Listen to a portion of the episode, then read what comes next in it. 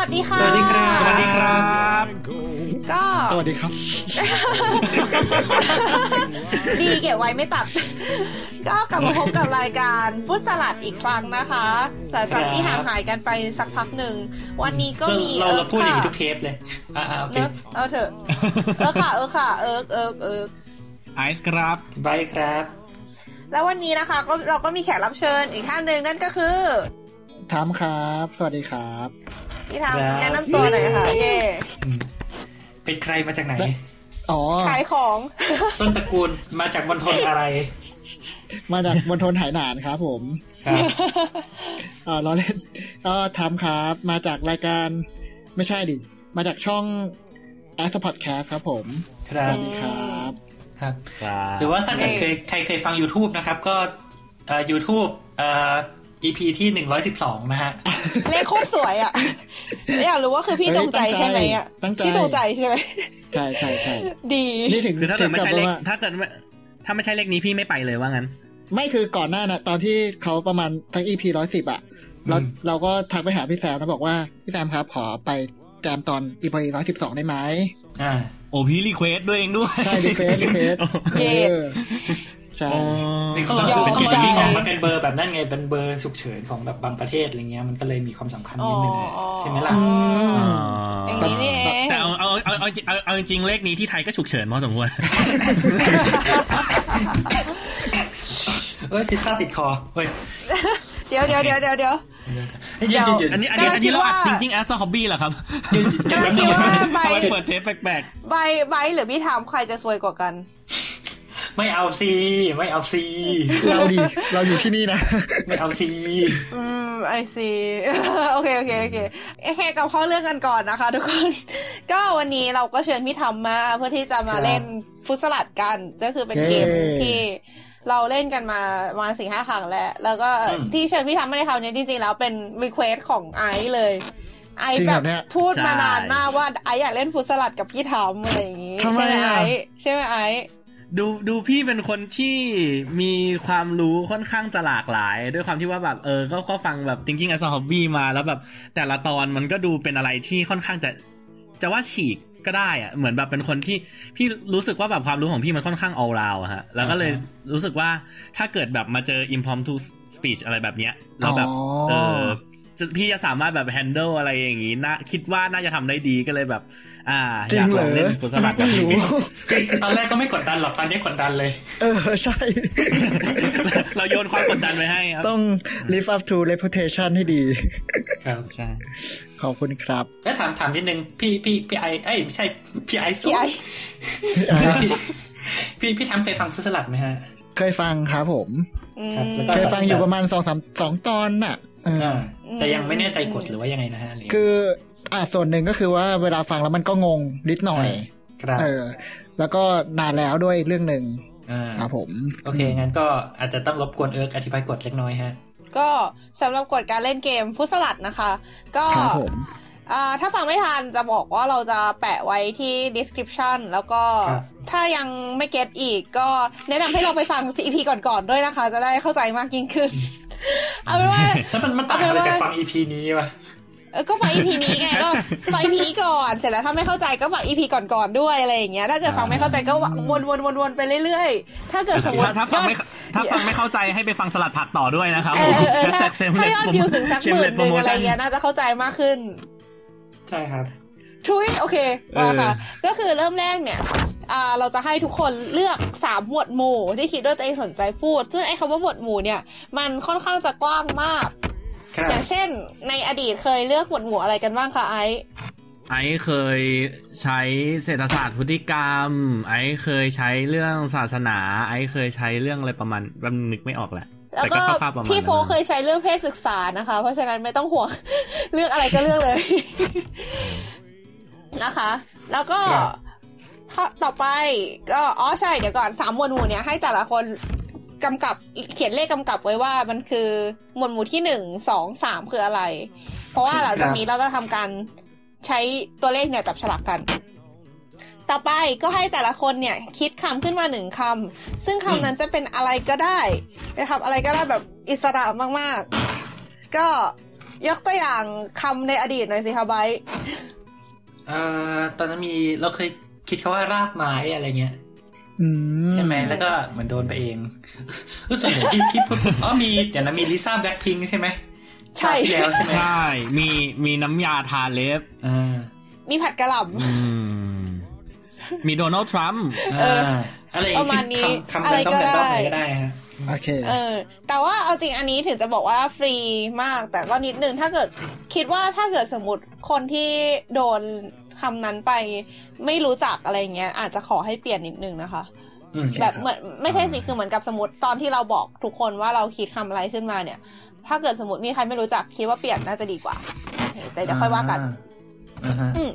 แล้วก็จาก2อันแรกเราก็ให้ GM ก็คือตอนนี้ก็จะเป็นเอิร์กเองก็จะจับฉลากนะคะก็เริ่มแรกจะจับฉลากดูว่าใครจะได้อธิบายคำไหนก็คือคำที่บอกว่าคำอะไรก็ได้ที่จะให้เสนอขึ้นมาเนี่ยเราก็จะเขียนลงไปในฉลากเสร็จแล้วก็จะจับขึ้นมาว่าใครจะได้คำไหนไปซึ่งความหาก็คือมันอาจจะได้คำตัวเองก็ได้แล้วหลังจากนั้นก็จะจับฉลากเลข 1-3 ของแต่ละคนเพื่อที่จะดูว่าแต่ละคนเนี่ยจากในหัวข้อที่ตัวเองเตรียมไว้เนี่ยใครจะได้ใช้หัวข้อไหนอธิบายคำนั้นตัวอย่างเช่นสมมุติว่าไบคิดคำว่าพัดลมแล้วดันจับฉลากได้คำว่าพัดลมแล้วก็จับฉลากอีกทีนึงเพื่อเลือกหัวข้อ 1 2 3 ที่คิดไว้แต่แรกแล้วได้เบอร์ 1โอเคเข้าใจแล้วสมมุติเบอร์ 1 ของเป็นเป็นอะไรดีอะวิทยาศาสตร์การกีฬาอะไรประมาณนั้นก็ต้องอธิบายคำว่าพัดลมด้วยความรู้จากวิทยาศาสตร์การกีฬาอะไรประมาณนี้ประมาณนี้นะคะแล้วก็ซึ่งไอการที่ต้องมาอธิบายอะไรพวกนี้มันจะกระทันหันเกินไปถ้าเราไม่ให้เวลาอะไรเลยเพราะฉะนั้นก็จะให้เวลา7นาทีในการค้นหาข้อมูลในการคือจะใช้คอมพิวเตอร์ใช้โทรศัพท์ใช้หนังสือใช้อะไรก็ตามหรือว่าโทรหาเพื่อนทางบ้านอะไรแบบเคยเห็นในรายการเกมโชว์แบบที่แบบมีปุ่มโทรศัพท์กดโทรศัพท์หาคนที่บ้านเพื่อให้ช่วยอะไรเงี้ยอะไรก็ได้ให้เวลาเต็มที่เลย7นาทีแล้วก็คนหาข้อมูลแล้วก็เตรียมตัวพูดซึ่งเมื่อครบ7นาทีแล้วเนี่ยเราก็จะจับฉลากกันว่าใครจะได้พูดก่อนแล้วคนที่เวลาแต่ละคนพูดเนี่ยก็จะต้องอธิบายคำที่จับฉลากได้โดยใช้หมวดหมู่ที่ตัวเองได้ที่จะคิดไว้แล้วจับฉลากได้ขึ้นมาเนี่ยในการอธิบายอย่างเมื่อกี้ที่ยกตัวอย่างก็คือก็จะต้องอธิบายคำว่าพัดลมโดยใช้ความรู้วิทยาศาสตร์การกีฬาโดยที่ให้เวลาไม่เกิน7นาทีหมายความว่าไม่จำเป็นต้องได้ถึง7นาทีนะคะคือไม่เกิน7นาทีโอเคคือจะ1นาทีก็ได้แต่ห้าม8นาทีประมาณนี้แต่ก็ถ้าเกิดพูดน้อยก็ตามนั้นนะฮะซึ่งปัญหาไม่ใช่ปัญหาสิคือเหมือนว่าจุดประสงค์ของเราคือเราจะแข่งกันที่ว่าจะให้โหวตกันว่าการนำเสนอของใครน่าสนใจที่สุดเพราะฉะนั้นก็ถ้าเกิดพูดน้อยเนี่ยมันอาจจะแบบมีการนำเสนอออกมาได้ไม่เต็มที่แต่ว่าถ้าเกิดคิดว่าพูดน้อยแล้วมันน่าสนใจอะไรเงี้ยแบบปังเลยก็ไม่เป็นไรค่ะตามสบายเลยทีนี้พอพูดครบ7นาทีไม่ใช่สิพอพูด2ตัวเองเสร็จปุ๊บไม่เกิน7นาทีนะคะแล้วก็ถ้าเกิดใครหลังจากเนี้ยถ้าเกิดใครมีคำถามอะไรหรือแบบอยากจะถกอะไรกันต่อสามารถคุยกันได้อันนี้ไม่ได้จำกัดเวลาพอทุกคนพูดครบเรียบร้อยปุ๊บก็คือพอคนนึงพูดแล้วก็เหมือนกับถามหรือว่าถกเถียงกันต่อเสร็จแล้วก็คนต่อไปพูดแล้วก็ถกเถียงแล้วก็ต่อไปเรื่อยๆพอครบทุกคนแล้วก็จะเป็นการโหวตหาคนชนะก็จะโหวตว่าชอบคำตอบของคนไหนมากที่สุดก็คือไม่ต้องสนใจอะไรมากมายแค่เอาความรู้สึกตัวเองว่าคนรู้สึกว่าคนนี้พูดน่าสนใจหรือว่าคนนี้เจ๋งว่าอะไรมาเนี้ยก็ได้แค่นี้ก็พอแล้วก็โหวตแล้วก็มาดูกันว่าใครจะเป็นผู้ชนะนะคะชนะได้อะไรครับชนะได้อะไรดีไว้ไม่รู้ลงเงินชนะได้เดี๋ยวบอกมือไอเข้าเทปมา2เทปไอชนะ2เทปเลยนะครับผมไอไม่ได้อะไรเลยโอ้ช้ำอ่ะก็ถ้าใครชนะก็ได้ขิงไอซ์นะฮะคือตอนเนี้ยตั้งแต่เริ่มเล่นเกมนี้มาประมาณ ปีกว่าๆจะ2ปีแล้วเนี่ยได้5เทป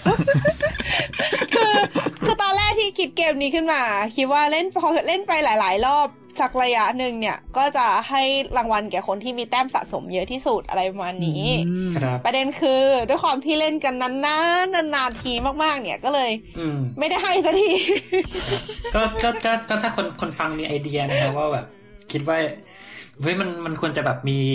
แรงกระตุ้นมีของรางวัลหรือมีการลงโทษอะไรเกิดขึ้นเนี่ยก็แบบเสนอกันมาได้นะฮะได้ครับหรือใครอยากสนับสนุนของรางวัลก็เลขบัญชีหลังไมค์นะคะโทษครับเห็นบอกของนั่นน่ะของวิดแคสที่เขามีวิดควิสอะไรอ่ะเคยมีเอาอะไรคนแพ้เอาอะไรนะเอาที่หนีบผ้ามาหนีบหัวนมอะไรสักอย่างแล้วเขาจะพรูฟได้ยังไงว่าเราโดนนี่ของพี่แทนไทยใช่ไหมก็ต้องถ่ายรูปสิของพี่แทนไทยใช่แม่งโคตรถ้าเป็นผู้หญิงโดนมันจะไม่งามนะครับครับเป็นผู้หญิงโดนก็เซ็นเซอร์เอาอะไรงี้หรือเปล่าข้ามไปก่อนตอนนี้นี่คือแบบสมองเริ่มคิดแล้วนะว่าจะพูดเรื่องอะไรดีวะโอเคถ้างั้นก็เรามาเริ่มกันเลยแล้วกันนะคะก็เริ่มจากหัวข้อก่อนไม่ใช่สิหมวดหมู่ที่จะพูดกันหมวดหมู่ใช่แล้วก็มีใครคิดได้แล้วบ้างไหมคะยังไม่ได้ครับได้ครับได้ใบได้ใบหนึ่งเอาอันเดิมเลย3อัน1ดาราศาสตร์ฮะดาราศาสตร์2หนังหรือนิยายไซไฟรวมได้ไหมเอาไซแอนซ์ฟิคชั่นนั่นแหละครับแล้วก็3การ์ตูนฝรั่งการ์ตูนฝรั่งโอเคผมได้แล้วครับโอเคพี่ถาม1ค่ะเราเอาตามรายการเลยครับเรื่อง1เกมครับโอเค2การเมืองครับโอเคการเมืองนี่จะกว้างไปหรือเปล่านะการเมืองไทยหรือการเมืองโลกดีฮะการเมืองไทยแล้วกันโอเคแล้วก็ไกลตารางขึ้นมาหน่อย3ศิลปะครับเดี๋ยวศิลปะอันนี้สโคปนิดนึงเป็นโมเดิร์นอาร์ตละกันโอเคค่ะศิลปะยุคใหม่โอเคครับ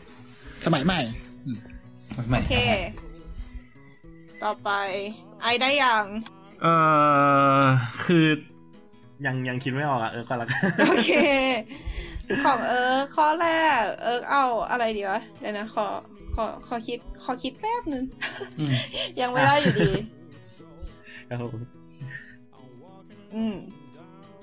ช่วงนี้ก็จะเป็นเพลงรอนะครับตึงตึงตึงของข้อหนึ่งขอลองท้าทายด้วยหัวข้อที่มันแปลกๆดูเอาเป็นงานฝีมืองานฝีมือหรือมันก็เป็นไหมเป็นเย็บปักถักร้อยแล้วกันอ่ะโอ้โหเดี๋ยวเจอเย็บปักถักร้อยกับน้ำส้มอะไรอย่างงี้น่าสนุกข้อ2หัวข้อเดิมแล้วกันเราชอบหัวข้อนี้วิทยาศาสตร์อาหารครับหัวข้อที่3เอาเป็นเรื่องปฐพีวิทยานี่คือจีโอจีแปลว่าอะไรฮะเป็นวิทยาศาสตร์ดินค่ะมันเหมือนกับธรณีวิทยาป่ะไม่เหมือนปฐพีวิทยาจะโฟกัสไปที่เรื่องเหมือนคล้ายๆเป็นอารมณ์เป็นซับเซตของเกษตรอะแบบเป็นคุณภาพของดินลักษณะของดินแล้วก็แบบมันจะไปซัพพอร์ตพืชได้ยังไงอะไรพวกนี้คืออันนี้ตอนใช่ค่ะใช่อันนี้คือตอนม.ปลายหนูเคยทำโปรเจกต์คล้ายๆแบบโปรเจกต์เล็กๆเรื่องเกี่ยวกับดินเนี่ยแหละก็เลยรู้สึกคิดถึงความหลังก็เลยลองเอามาเล่นดูละกันอะไรวันนี้โอเคไอครับเอาเรื่องที่เซฟก่อนละกันพฤติกรรมศึกษา1พฤติกรรมศึกษา2ขอเป็นฟุตบอลละกันโอเคค่อนข้างมีความรู้หน่อย3เนี่ยตอนแรกคือมาชาเลนจ์หน่อยในฐานะที่เพิ่งเป็นแฟนบอยเคป๊อปมา2-3 เดือนมาเคป๊อปก็เคป๊อปมา ไม่มีคำป๊อปดีกว่าเอาเป็นว่าแบบอารมณ์ประมาณแบบว่าวงการบันเทิงเกาหลีอ่ะโอเคโอเคถ้าก็เล่นขอใส่เวิร์กหิงเฉยๆอย่าโดนเลยหลังจากเกมที่แล้วนะฮะเป็นอะไรนะลิซ่ากับพิงค์โคตรขี้ขิงเลยอ่ะไม่คือเอาจริงๆนะคือตอนที่เทปที่เราอัดที่พูดว่าลิซ่าแบล็คพิงค์อ่ะตอนนั้นอ่ะก็ยังไม่ติ่งเกาหลีนะเว้ยจริงป่ะคือมันเป็นแค่อะไรที่แรนดอมอยู่ในหัวเออ who knows เวลาเปลี่ยนคนเปลี่ยนใช่ฮะโอเคก็ต่อไปก็จะเป็นคำนะคะคำที่จะโยนให้คนอื่นหรือให้ตัวเองครับขีดเส้นใต้ว่าหรือให้ตัวเองนะฮะเราไม่รู้ว่าจะเกิดอะไรขึ้นต้องคิดเผื่อไว้ด้วยใช่ไหมตื่นเต้นแล้วอะใจเย็นค่ะยังไม่ถึงเวลาพี่มาโอเคเริ่มจากใครดีใครคิดคำออกแล้วบ้างได้แล้วนะเชิญพี่ถามก่อนปะขอเอาเตียงนอนครับเตียงนอนอู้ครับผมมองรอบตัวใช่ไหมฮะใช่ประเด็นคือเตียงนอนเนี่ยไปแล้ว2ใน3หัวข้อกูไม่รอดสนุกแน่นอนโอเคต่อไปใบได้แล้วใช่ปะใบได้แล้วใบขอใช้คำว่าแม่นาคครับแม่นาคอันนี้คือแม่นาคที่สะกดด้วยคอควายใช่ไหมคอควายฮะไม่ใช่แม่ของตัวนาคฮะไม่เอาโอเคแล้วก็ไม่ใช่แม่ของคนที่กำลังจะบวชด้วยนะคะโอเคหมายถึงแม่นาคมาขนมได้อันนั้นให้นะถ้าจะเอามาก็ได้เป็นคำว่าแม่นาคที่เป็นคำว่าแม่นาคที่สะกดด้วยคอควายเราจะเอาไปตีความยังไงก็เชิญใช่ไหมใช่แล้วโอเคไอ้เป็นไงบ้างไอ้ช็อกกับสองคำที่ได้มาขอทำใจนิดนึงนี่ความสนุกกำลังจะเกิดนะคะโอ้โหงั้นเอาก่อนละกันคิดดอกแล้วเอาคำว่าแมวกวักแมวกวักโอเคมาได้มาได้ละโอเคน้ำมันปิโตรเลียมต้องมีคนตายหรอวะมีคนตายนะคะน้ำมันปิโตรเลียมกับเคป๊อปเข้ามาหน่อยสิไหนลองน้ำมันปิโตรเลียมกับเคป๊อปหน่อยสิโอเคผมปวดหัวเลยอ่ะโอเคทวนหน่อยฮะก็ตอนนี้สรุปนิดนึงนะคะเสนอหัวข้อคือเย็บปักถักร้อยวิทยาศาสตร์อาหารแล้วก็ปฐพีวิทยาส่วนคำที่เสนอขึ้นมาคือคำว่าแมวกวักพี่ถามเสนอหัวข้อคือคำว่าเกมการเมืองไทยแล้วก็ศิลปะสมัยใหม่แล้วก็คำที่เสนอขึ้นมาคือเตียงนอนส่วนหัวข้อของไบค์ก็แป๊บนึงครับก็มาคิดว่าเกมควรจะสะโคบนิดนึงว่าแบบเป็นเกมอะไรหรือเปล่าไม่แน่ใจหรือแล้วว่าคิดว่ามันกว้างพอยังคิดว่าก็จริงเราเกมแบบเกมคอนโซลหรือเกม PC อะไรวันนี้ได้ไหมแบบเกมได้หรือแบบเกมอะไรเกมดิจิตอลเกมแนวไหนอะไรอย่างงี้เกม RPG เกมบอร์ดเกมไม่จริงๆเรารู้สึกว่าแค่แบบกำหนดสื่อก็ได้นะว่าแบบเอาบอร์ดแบบเกมกระดานอันนึงกับเกมคอมพิวเตอร์อันนึงอะไรเงี้ยดิจิตอลเกมโอเคค่ะโอเคก็คือของพี่ทำก็จะเป็นเกมดิจิตอลการเมืองไทยแล้วก็โมเดิร์นอาร์ตนะคะส่วนคำที่เสนอขึ้นมาก็คือเตียงนอนส่วนของหัวข้อของไบค์คือดาราศาสตร์ไซไฟไซแอนซ์ฟิคชั่นนั่นเองแล้วก็การ์ตูนฝรั่งส่วนคำก็คือแม่นาคแล้วก็ของไอซ์คือ 1. พฤติกรรมศึกษา 2. ฟุตบอล 3. วงการบันเทิงเกาหลีหัวข้อที่เสนอขึ้นมาคือน้ำมันปิโตรเลียมครับโอเคต่อไปเราก็จะจับฉลากหัวข้อกันนะคะว่าไม่ใช่จับฉลากหัวข้อ4จับฉลากคำว่าใครจะได้คำไหนไปโอเคเริ่มจากใครอยากโดนจับคนแรกไอซ์ไปก่อนเลยโอเคไอซ์โดนเขาว่าแมวกวักค่ะโอเคไม่ยากแมวกวักไม่ยากถ้าไม่โดนฟุตบอลต่อไปเรียงเลยละกันไอซ์ไบค์พี่ทำโอเคไหมโอเคต่อไปเป็นไบค์เตียงนอนเว้ยอันนี้ถนัดชี้เทปเลยล่ะออฟต่อไปพี่ทำน้ำมันปิโตรเลียมโอ้เหี้ยโอเค อันนี้เป็นคำที่ไม่อยากได้ที่สุดครับจริงเหรอพี่ผมว่าหัวข้อพี่แม่งแบบมันพอได้นะน้ำมันเป็นโมเดิร์นอาร์ตอ่ะเพราะฉะนั้นคงไม่ใช้น้ำมันเปโตรเลียมทำภาพวาดอะไรประมาณนั้นเท่าไหร่ก็ต่อเพราะฉะนั้นก็จะจบลงด้วยคำของก็จะจบลงด้วยที่ได้คำว่าแม่นาคไปนะคะโอเคครั้งนี้ก็ไม่มีใครได้คำของตัวเองแต่ว่าแต่ละคนก็ได้อะไรที่มาจะเป็นยังไงวะเนี่ยโอเคต่อไปก็จะเป็นการจับฉลากหัวข้อว่าใครจะได้พูดคำว่าอะไรด้วยหัวข้ออะไรทีนี้เอายังไงลำดับไม่ต่างกันเท่าไหร่ก็เป็นลำดับกลับจากเมื่อกี้ละกันก็คือเอิร์กก่อนเอิร์กได้ปัตตพีวิทยากับอะไรนะกับแม่นาโอ้ให้แป๊บนึงแต่เราได้ทีมแล้วนะสมมุติว่าถ้าเกิดให้พูดไม่น่ากับปัตตพีวิทยานี่น่าสนใจเดี๋ยวค่อยว่ากันเดี๋ยวโอเคต่อไปพี่ทำนะคะได้เกมดิจิตอลโอเคโอเคต่อไปใบได้หนังไซไฟไม่ไซไฟข้อ2โอเคไซไฟโอเคทำไมรู้สึกว่ามันจะออกมาเจ๋งวะอันนี้โอเคต่อไปไอ้อย่ากดดันพฤติกรรมศึกษาโหอะไรวะนี่อันนี้ดูชิลอยู่นะทำไมดูชิลจังเพราะว่ามันไม่เพราะมันชิลเกินไปแล้วก็อย่างความยากนะฮะคือถ้าแบบได้หัวข้อที่แบบมันดูเข้ากันมากๆก็ต้องพูดให้ดูน่าสนใจนะฮะออกเลยนั่นแหละปัญหาคือพอมันไม่ยากเท่าไหร่ก็เลยรู้สึกว่าจะเอาอะไรมาทำให้มันน่าสนใจได้แค่นั้นเองโอเคงั้นก็มาสรุปกันดีกว่าก็คือต้องพูดต้องอธิบายคำว่าแม่นาคด้วยหัวข้อปัตตพีวิทยาแล้วก็พี่ถามต้องอธิบายคำว่าน้ำมันปิโตรเลียมด้วยหัวข้อเกมดิจิตอลไบต้องอธิบายคำว่าเตียงนอนด้วยหัวข้อไซแฟนฟิคชั่นแล้วก็ไอต้องอธิบายคำว่าแมวกวักด้วยพฤติกรรมศึกษานั่นเองโอเคค่ะรู้สึกยังไงบ้างคะพี่ถามรู้สึกว่าเหนื่อยมากเลยยังไม่เริ่มเลยนะคะแค่คิดก็เหนื่อยยังไม่เริ่มเลยนะคะโอเคถ้าอย่างนั้นก็เรามาเริ่มคิดกันเลยแล้วกันนะคะอย่าลืมนะคะว่า7นาที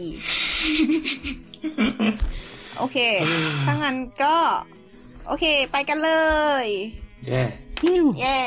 ถ้าเป็นตรงนี้ก็จะแบบตัดต่อนะคะตัดต่อทิ้งไปนะคะแต่ว่าเราก็จะเอาชิปหายเน็ตช้าดัฟเดียวเดี๋ยว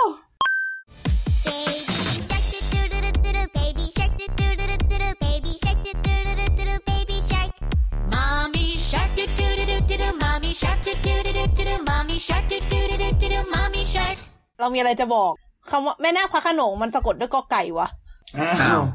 ตายละไม่เป็นไรเดี๋ยวค่อยว่ากันเดี๋ยวค่อยอิมพอไว้เอาแล้วกัน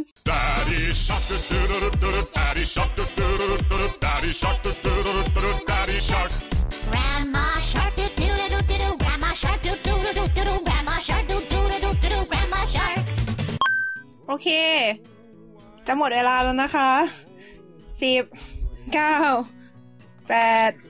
7 6 ตายแล้ว4ตายแล้วอย่าเพิ่งหมดเวลาแล้วค่ะโอเคเหนื่อยมากจริงๆเราไม่โอเคไม่โอเคเราเพิ่มอีก2นาทีแล้วเราอิดิทออกนะโอเคเอ้ยไม่ได้แล้วเราใช้เวลาโอเคยอมละจริงๆแล้วไม่โอเคเดาฟักมากค่ะจริงๆเป็นไงบ้างคะทุกคนทุกคนเงียบเลยอ่ะแบบคือกำลังประมวลความรู้ในสมองที่ต้องเรียบเรียงอยู่โอเคครับโอเคก็ตอนนี้เราก็ทำการศึกษาค้นคว้าหาข้อมูลต่างๆเรียบร้อยแล้วนะคะถึงจะไม่เรียบร้อยก็ตามแต่ก็หมดเวลาแล้วเพราะฉะนั้นก็มาเผชิญหน้าความจริงกันเถอะมายอมรับความเป็นจริงแล้วก็มาพูดกันเถอะค่ะถ้าอย่างนั้นเราก็จะทำการสุ่มคนที่จะพูดคนแรกนะคะ ขออนุญาตเปิดโปรแกรมแรนดอมสักครู่โอเคก็ขอบอกก่อนว่าเราใช้โปรแกรมแรนดอมอยู่ก็คือเราจะให้คำแมวกวักเป็นคำที่1คำว่าเตียงนอนเป็นคำที่2แม่นาคเป็นคำที่3แล้วก็น้ำมันปิโตรเลียมเป็นคำที่4แล้วก็จะกดจิ้มตัวเลขโอเค1 2 3เบอร์3แม่นาคชิบหายจังหวะซิทคอมโอเคค่ะก็มาก็ต้องนี่แล้วแหละเราฟังแล้วครับค่ะงั้นก็ เริ่มแล้วนะคะก็เดี๋ยวนะเริ่มด้วยการที่คอมแฮงแป๊บนึงครับจบโอเคกลับมาแล้วโอเคค่ะก็พูดถึงเรื่องแม่นาคนะคะก็เอาจริงก่อนอื่นต้องขอบอกก่อนเลยว่าคำว่าแม่นาคพระโขนงเนี่ยจริงๆแล้วมันสะกดด้วยกอไก่ ซึ่งมีคือตอนที่คนข้อมูลอยู่เนี่ยเขาบอกว่าไอจริงๆแล้วมันต้องสะกดด้วยกอไก่แต่ส่วนใหญ่จะสะกดคอควายและทีเนี้ยเห็นในพวกมิวสิคอลหรือหนังต่างๆมันก็สะกดคอควายกันเพราะฉะนั้นก็เลยโอเคก็ถือว่าเราเข้าใจตรงกันว่ามันคือแม่นาคพระโขนงที่เป็นผี แต่ถ้าเป็นนาคคอควายเนี่ยมันจะต้องเป็นนาคที่เป็นนาคที่เป็นสัตว์ในวรรณคดีในประมาณนั้นซึ่งจะขอพูดถึงเรื่องขอท้าวความก่อนว่าพอรู้อย่างนี้แล้วตอนแรกคิดว่าหรือจะโยงนาคแบบที่เป็นนาคที่เป็นงูอ่ะกับดินดีนะแต่ว่าก็คิดไม่ออกเพราะฉะนั้นก็เลยกลับมาแม่นาคที่เป็นผีแล้วกันนะอะไรอย่างนี้ก็แม่นาคพระโขนงนะคะประวัติคร่าวๆทุกคนก็น่าจะรู้กันอยู่แล้วก็คือเป็นผีตายท้องกลมที่รอสามีที่ชื่อพี่มากเนี่ยกลับมาหาที่บ้านทีนี้พอนายมากเนี่ยกลับมาหานางนาคแล้วนายมากก็ไม่รู้ว่านางนาคตายไปแล้วแล้วก็มีพิรุธต่างๆมากมายไก่กองแล้วสุดท้ายก็รู้ความจริงในที่สุดแต่ว่าสุดท้ายก็มีหมอผีจัดการใส่จับนางนาคใส่หม้ออะไรอย่างนี้โอเคต่อก็ประมาณนั้นทีนี้บ้านของสองคนเนี้ยอยู่ที่ย่านพระโขนงก็คือที่ย่านพระโขนงเนี่ยเราก็คิดว่าเรายังไงดีเราไม่ได้มีข้อมูลอย่างแน่นอนเมื่อกี้ไอบอกว่าไม่ได้เราพูดผิดคำว่าตายทองกลมนะคะจริงๆต้องเป็นตายทางกลมนะคะขออภัยในตรงนี้แล้วก็เราคิดว่าสองคนเนี้ยบ้านของสองคนเนี้ยน่าจะอยู่ริมคลองเพราะว่ามีฉากนึงในเรื่องแม่นาคพระโขนงเนี่ยที่แม่นาคยื่นมือออกไปเก็บมะนาวใต้ถุนบ้านถูกไหมทีเนี้ยบ้านที่มีใต้ถุนสูงเนี่ยเป็นบ้านที่เป็นลักษณะสำคัญเลยของบ้านที่อยู่ในบริเวณที่น้ำท่วมถึงก็คืออยู่แถวคลองในกรุงเทพหรือว่าปริมาณในบริเวณภาคกลางของเมืองไทยนั่นเองซึ่งคลองพระโขนงซึ่งอยู่ในย่านพระโขนงเนี่ยก็เป็นคลองที่มีการขุดขึ้นมาตั้งแต่สมัยก่อนนู่นและตั้งแต่สมัยอยุธยาหรือเปล่าเดี๋ยวแป๊บนึงนะอันนึงเข้าหัวโอเคเอาไปว่าเดี๋ยวก่อนติดไว้ก่อนเอาไปว่ามันจะมีคลองที่ขุดขึ้นสมัยในหลายๆสมัยทีเนี้ย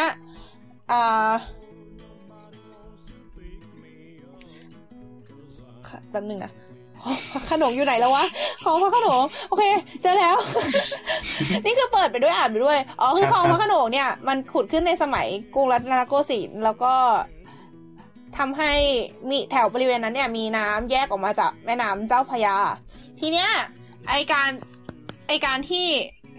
ไม่สิคือบริเวณภาคกลางของกรุงเทพภาคกลางของประเทศไทยเนี่ยดินในบริเวณนั้นเนี่ยจะเป็นดินที่มีลักษณะค่อนข้างราบแล้วก็มีดินชั้นแรกเป็นดินเหนียวผ่านลงมาก็จะเป็นดินเหนียวปนทรายซึ่งเป็นบริเวณที่เหมาะกับการเพาะปลูกข้าวเพราะว่าดินเหนียวเนี่ยเป็นดินที่อุ้มน้ำได้ดีแต่ถามว่าคิดว่าทำไมแม่นาคถึงต้องเก็บมะนาว ทำไมแม่นาคถึงต้องเก็บมะนาวพอมะนาวหล่นครับใช่ค่ะแต่ว่าถ้าเกิดปล่อยหล่นไปก็ถ้าเกิดปล่อยหล่นไปแล้วก็หยิบลูกใหม่ก็ได้นี่จริงไหมแต่ว่าทำไมต้องเก็บมะนาวด้วยเราคิดว่าเหตุผลน่ะมันเป็นเพราะว่ามะนาวอ่ะมันไม่สามารถปลูกได้ในดินบริเวณนั้นเพราะว่าดินที่เหมาะสมกับการปลูกมะนาวเนี่ยดินที่เหมาะสมกับการปลูกมะนาวคือดินร่วนซึ่งเป็นดินที่มีลักษณะค่อนข้างโปร่งนะคะคุณสมบัติทั่วไปของดินร่วนเนี่ยก็คือจะต้องมีอินทรีย์วัตถุผสมอย่างน้อย 5% อินทรีย์วัตถุที่ว่าเนี่ยก็คือจะเป็นพวกซากพืชซากสัตว์ต่างๆที่จะให้แร่ธาตุสารอาหารกับพืชที่ขึ้นบริเวณนั้นแล้วก็มีอากาศอย่างน้อย 25% ซึ่งอากาศจะสามารถแทรกตัวเข้าไปแล้วก็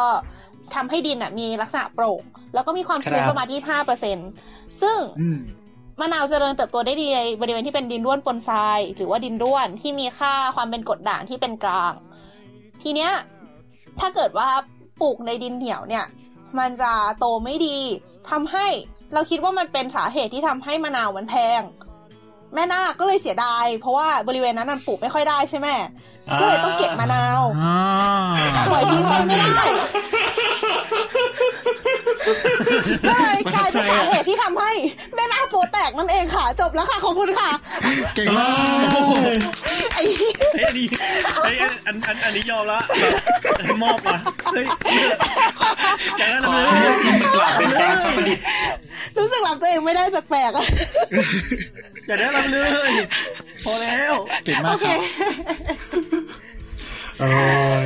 โอ้ยเริ่มดูเวลาไม่ได้ดูเวลาเลยเดียวเวลาเป็นไงไม่แต่ตัดเวลาที่ว่าคอมแฮงตัดเวลาที่ว่าพวกเราขำเหมือนกันไปเนี่ยก็หายไปเยอะแล้วจริงๆก็ไม่ได้อยู่ใน7นาทีแล้วก็หวังว่าอย่างนั้นโอเคค่ะเข้าสู่ช่วงดิสคัสชั่นค่ะเป็นยังไงบ้างคะเอาจริงตอนแรกอ่ะเราคาดหวังว่าจะพูดเรื่องมะนาวนี่แหละแต่อาจจะพูดอารมณ์ประมาณแบบว่าลักษณะของดินเป็นยังไงเพราะว่าตามตำนานแล้วอ่ะเหมือนว่ามะนาวมันตกแล้วมันตกแล้วมันกิ้งหรือไม่กิ้งไม่แน่ใจอ่ะก็เลยคิดว่าจะเอาพอยเรื่องที่ว่าแบบมะนาวกิ้งได้กับกิ้งไม่ได้เนี่ยมันเป็นดินประเภทไหนแล้วมันเมคเซนส์ทางเขาเรียกว่านะทางสตอรี่หรือเปล่าเพราะเราก็จำไม่ได้เหมือนกันว่าตอนที่ว่ามะนาวตกมันกิ้งหรือไม่กิ้งแต่ก็คือถ้าเกิดเอาเรื่องนี้มาพูดกับแบบเรื่องสภาพดินในบริเวณลุ่มแม่น้ำอ่ะก็น่าจะเป็นอะไรที่น่าสนใจแต่พอมาเวนี้ก็เลยแบบฉีกว่ะเจี๊ยบมะนาวแมนฉีกว่ะกลายเป็นเรื่องเสียหายกันจริงๆตอนแรกคิดว่าแต่ว่าอย่างนึงที่มันแบบแวบแรกที่ขึ้นมาเลยคือบ้านใต้ถุนสูงคือต้องเก็บมะนาวเพราะว่ามันใต้ถุนสูงใช่ป่ะเลยต้องยืดมือลงไปบ้านใต้ถุนสูงคือสร้างมารองรับน้ำท่วมอะไรเงี้ยแต่ทุกคนก็รู้อยู่แล้วบ้านนี้ก็เลยพยายามหาอย่างอื่นมาประมาณนั้นแหละเฮ้ยแบบเรื่องแบบแล้วพอเรื่องเป็นเรื่องเปิดปุ๊บใช่ป่ะทุกเรื่องดูดอกไม่จริงเดี๋ยวไม่จริงใจเย็นไม่จริงรอดูก่อนโอเคค่ะพอหอมปากหอมคอนะคะโอเคมาจริงๆอยากพูดว่าเพราะว่าถ้าเกิดมะนาวตกก็ไม่ปลูกมะนาวดิเอ้ยไม่เก็ตโอเคเก็ตไม่มีมะนาวก็กินส้มแทนสิอะไรเงี้ยนะอะไรอย่างนั้นครับแม่นางมาลีเองนะตัวนะคะโอเคก็ต่อไปกันดีกว่าค่ะเราไปคนต่อไปกันเลยเพื่อไม่ให้เป็นการเสียเวลาโอเคจะจิ้มแล้วนะคะ3 2 1เบอร์2เตียงนอนใครวะไบท์โอเคขอเวลาแป๊บนึงทำไมคอมมันพ่นไฟคืออะไรวะโอเคโอเคไม่เป็นไรโอเคพร้อมไหมไบท์ครับโอเคเอาเลยครับก็หัวข้อของไบท์นะฮะก็คือเป็นเรื่องของเตียงนอนใช่ไหมแล้วก็พูดถึงเรื่องไซไฟคราวนี้เวลาคนพูดถึงเรื่องไซไฟเนี่ยก็แบบเฮ้ยเรื่องแรกที่แบบเฮ้ยหนังไซไฟนิยายไซไฟมันต้องมีเนี่ยคือแทบทุกเรื่องมันต้องแบบเวลาคนคิดถึงกันนึกถึงก็คือเอเลี่ยนถูกปะคราวนี้เนี่ยถามว่าเอเลี่ยนกับเตียงนอนเกี่ยวกันยังไงก็คือเราก็จะมาพูดถึงประเด็นที่แบบเรียกว่าไงเป็นประสบการณ์หลอนเหรอแต่แบบเป็นประสบการณ์สยดสยองของหลายๆคนที่แบบมีการรีพอร์ตว่าแบบมันมีคนเคยประสบก็คือการถูกเอเลี่ยนลักพาตัวระหว่างนอนนะฮะก็Guardian of the Galaxyฮะใช่ป่ะนั่นมันGuardianฉากแรกสุดเลยอ่ะเหรอไม่รู้โอเคก็นั่นแหละก็อ๋อๆนึกว่า ก็นี่เดี๋ยวขอเปิดด้วยอันนี้เป็นมีผู้หญิงคนนึงนะฮะก็คือแบบรีพอร์ตไว้ว่าแบบเขามันเกิดอะไรขึ้นอะไรเงี้ยเขาก็พูดว่าเนี่ยเขาเคยโดนเอเลี่ยนลักพาตัวไประหว่างที่นอนในคืนนึงเมื่อ20ปีก่อนอะไรเงี้ยครับเขาพูดกระสือนะเขาก็อธิบายว่าเนี่ยในขณะที่ร่างกายของฉันนอนอยู่เนี่ยฉันก็รู้สึกว่าเรียกว่าไงจิตของฉันเนี่ยแบบล่องลอยขึ้นไปในเป็น UFO รูปสามเหลี่ยมนะฮะแล้วก็ไปที่ดาวศุกร์ก็คือถูกมนุษย์ต่างดาวศุกร์ลักพาตัวไปนั่นเองนะฮะระหว่างนอนซึ่งคุณผู้หญิงคนที่ให้สัมภาษณ์คนนี้ชื่อว่ามิยุกิฮาโตยามะซึ่งเป็นภรรยาของอดีตประธานาธิบดีญี่ปุ่นนะฮะยูกิโอะฮาโตยามะเย็ดเขาก็หลังจากที่สามีเขาเป็นนายได้เป็นนายกอะไรเงี้ยเขาก็มาพูดออกสื่อว่าเนี่ยเขาเคยโดนเอเลี่ยนลักพาตัวไปนะฮะซึ่งทางนี้ทางนั้นเนี่ยไม่ใช่คนเขาไม่ใช่คนดังคนเดียวนะฮะที่แบบเคยแบบรีพอร์ตว่าแบบถูกเอเลี่ยนลักพาตัวไปคือก็มีอีกหลายคนเช่นจอห์นเลนนอนนะฮะก็เคยบอกว่าแบบตัวเองเคยเจอเอเลี่ยนหรือว่าโรบินวิลเลียมส์นะฮะก็เคยบอกว่าตัวเองเจอเอเลี่ยนเช่นเดียวกันอันนี้คือระหว่างทายด้วยคือพี่จอนเก่าด้วยเหรอก็ราคาอยู่คือแบบมีหลายคนมากฮะเมื่อกี้เราลิสต์หายไปไหนแล้วเนี่ยอารมณ์เดียวกับเอิร์กเลยเมื่อกี้หาของพระขนมไม่เจอเนี่ยลิสต์หายเอาเป็นว่าประมาณนี้ก็คือแบบมีหลายๆคนมากที่แบบเป็นคนดังเป็นดาราอะไรเงี้ยมันก็เลยมีคำถามว่าแบบข้อแรกไอประสบการณ์การนอนอยู่แล้วไปเจอเอเลี่ยนเนี่ยมันเกิดขึ้นได้ยังไงใช่ไหมซึ่งถ้าเกิดใครฟัง YouTube หรืออะไรอย่างเงี้ยอาจจะฟังดูแอบโกงนิดนึงแต่คือเขาก็จะพูดถึงนิดนึงแล้วใช่ไหมเรื่องของ sleep paralysis หรือว่าปรากฏการณ์ผีอำนั่นเองก็คือมันเป็นการที่แบบคือคุณนอนอยู่หรือแบบอาจจะร่างกายยังไม่ตื่นเต็มที่แต่แบบสมองมีกระบวนการนู่นนี่คิดไปทำให้แบบร่างกายเรารู้สึกว่าเราขยับตัวไม่ได้แต่แบบมันเกิดภาพเห็นนู่นเห็นนี่อะไรมากมายอะไรเงี้ยคราวนี้เนี่ยปัจจัยอะไรบ้างที่ทำให้เรามีแนวโน้มที่จะเห็นที่จะถูกมีประสบการณ์ถูกเอเลี่ยนลักพาตัวไปเนี่ยอันนี้ก็เป็นบทความจาก Psychology Today นะฮะ Five Places That Could Get You Abducted by Aliens ก็คือมี5ข้อนะฮะข้อแรกเนี่ยก็คือเป็นการประสบกับแบบ Sleep Paralysis หรือว่าปรากฏการณ์แบบผีอำธรรมดาเนี่ยแล้วก็มีลักษณะของ Hallucination หรือว่ามีภาพหลอนเกิดขึ้นมาด้วยอะไรอย่างนี้อันนี้ข้อแรกนะฮะข้อ2คือมีเรื่องของ false memory หรือการแบบเรียกว่าไงเป็นความทรงจำเทียมอะไรเงี้ยที่เราอาจจะแบบมันอาจจะไม่ได้เกิดจริงๆแต่พอเราแบบนึกไปแล้วแบบเฮ้ยมันเหมือนแบบสมองเราบอกว่าแบบเฮ้ยมันเคยเกิดเหตุการณ์อย่างนี้ขึ้นนะทั้งที่บางทีมันอาจจะไม่เกิดขึ้นจริงก็ได้ข้อ3 high level of absorption นะฮะก็เป็นเรื่องของคนที่มีลักษณะทางแบบจิตวิทยาที่แบบรับนู่นรับนี่เข้ามาได้ง่ายๆอะไรเงี้ยมีเรื่องของแบบสมมติแค่คือถ้าแบบโดนสะกดจิตก็อาจจะโดนสะกดจิตได้ง่ายอะไรประมาณนี้อันนี้เป็นเป็นคนหัวอ่อนอะไรอย่างงี้ใช่ไหมใช่ถ้าพูดภาษาไทยอาจจะอันนั้นข้อ4นะ New Age Beliefs ก็คือแบบอาจจะมีคือมันก็จะมีคนที่แบบมีความเชื่อเกี่ยวกับการถูกเอเลี่ยนลักพาตัวอยู่แล้วอะไรเงี้ยอาจจะทำให้มีแนวโน้มที่มีประสบการณ์อย่างนี้มากขึ้นแล้วก็ข้อ5ก็คือเป็นเรื่องของเขาใช้คำว่า familiarity with the natural narrative of alien abduction ก็คือมีความคุ้นเคยกับเรื่องราวเกี่ยวกับการลักพาตัวโดยเอเลี่ยนซึ่งอันนี้เราว่าน่าสนใจมากเพราะว่าคือถ้าลองนึกดูแบบพวกฝรั่งพวกอะไรพวกเนี้ยเขาจะมีประสบการณ์เรื่องแบบเอเลี่ยนลักพาตัวเยอะถูกไหมในขณะที่คนไทยไม่เคยได้ยินเวลาคนไทยได้ยินมีปัญหาก็คือผีอำใช่ไหมคือนอนอยู่ขยับตัวไม่ได้แล้วเจอผีหลอกเราก็เลยรู้สึกว่าแบบเฮ้ยอันนี้มันอาจจะเป็นความแตกต่างว่าโอเคมันอาจจะเป็นกระบวนการเดียวกันว่าเอ้ร่างกายคุณขยับไม่ได้คุณนอนอยู่แล้วเห็นภาพนู่นภาพนี่แต่ภาพที่เห็นเนี่ยมันก็ขึ้นอยู่กับว่ามีแบบพื้นฐานทางวัฒนธรรมหรือมีความเชื่ออะไรมาก่อนถ้าอย่างเป็นคนไทยหรือคนที่เชื่อเรื่องผีเนี่ยพอมีตัวขยับไม่ได้แล้วเจอเงาตะคุ่มเจอแสงอะไรก็อาจจะคิดว่าเฮ้ยมันเนี่ยมันเป็นผีแล้วก็อาจจะเห็นเป็นผีไปเลยแต่ขณะที่ฝรั่งที่เขาถ้าเกิดไม่เชื่อเรื่องผีแต่เขาเชื่อแบบดูหนังไซไฟดูหนังเอเลี่ยนเยอะแยะมากมายว่าแบบเอเลี่ยนมันมาลักพาตัวอะไรเงี้ยพอแบบเฮ้ยนอนอยู่แล้วขยับตัวไม่ได้เขาอาจจะคิดไปได้เฮ้ยนี่มันเอเลี่ยนนี่หว่าอะไรแต่สุดท้ายมันอาจจะเป็นปรากฏการณ์เดียวกันก็ได้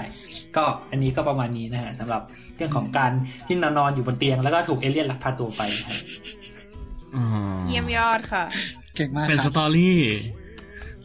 ดีโคตรดีแต่อันนี้ก็คิดว่าจริงนะเพราะว่าเวลาแบบในฉากในหนังอะพวก เวลาเอเลี่ยนราคาตัวมันก็จะแบบชอบทำประมาณว่าเราแบบขัดขืนไม่ได้แบบเหมือนตัวแข็งไปทั้งอย่างนั้นแล้วก็ลอยขึ้นไปทั้งอย่างนั้นน่ะเราคือน่าจะเป็นปรากฏการณ์เดียวกันนั่นแหละเราเคยอ่านบทความที่บอกว่า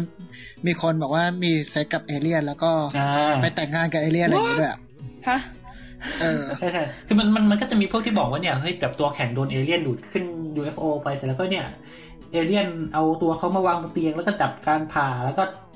ทำนู่นทำนี่ทำนั่นทำไม่ดีไม่ร้ายอะไรเงี้ยเป็นการทดลองก็มีใช่เฟอร์เตอร์ดีก็เป็นเรื่องของความเชื่อดีๆนะแฮชแท็กไม่ใช่อย่าลบหลู่ By the way นะคะที่จังหวัดฟุกุชิมะประเทศญี่ปุ่นมีพิพิธภัณฑ์ UFO อยู่คืออันเนี้ยเ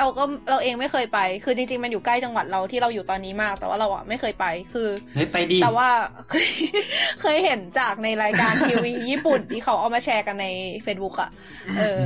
จริงๆที่ไทยมีอะไรคล้ายๆแบบนี้เหมือนกันนะอ๋อเหรอที่แบบเป็นศูนย์เกี่ยวกับเอเลี่ยนอะไรเงี้ยเดี๋ยวแป๊บนึง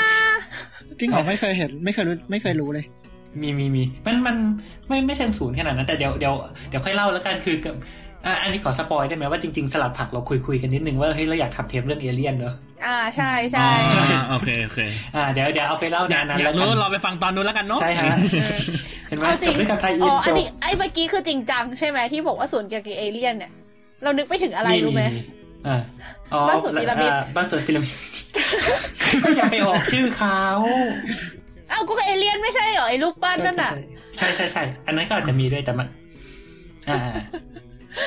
พอพูดถึงเอเลี่ยนแบบมีแบบศูนย์นู่นนี่นั่นแล้วทำให้นึกถึงแบบ Men in Black อ่ะเจ๋งดีนะแบบพวกล่าเอเลี่ยนอะไรอย่างงี้แต่ความรู้คงมีแค่นั้นแหละนะคะโอเคก็ขอบปากขอบคอมีใครอยากถามหรือคุยอะไรเกี่ยวกับประเด็นนี้ไหมคะจริงๆอันนี้มันแอบดูแบบไม่ยากเท่าไหร่ดูยังไม่ล้ำเท่าเอิร์กแต่เดิมอันนี้คือพูดให้ดูดีใช่ไหมคือดูไม่แถเท่าเรานะคะแต่เอาจริงพูดถึงไทฟอยกับเตียงนอนนี่เรานึกถึงฉากในห้องผ่าตัดอันแรกเลยเว้ยฉากห้องแบบห้องดัดแปลงอะแบบอารมณ์แบบเอาคนมาจับขึ้นเตียงแล้วก็ทำนู่นทำนี่แล้วก็กลายออกมาเป็น X-Men เลยวันเนี้ยเอาคนมาจับขึ้นเตียงทำนู่นทำนี่เฮ้ยทำไมเตือนแต่เรื่องอะไรแบบนี้วะเดี๋ยวคืออันเนี้ยมันสะท้อนสิ่งที่อยู่ในใจของแต่ละคนออกมานะเว้ย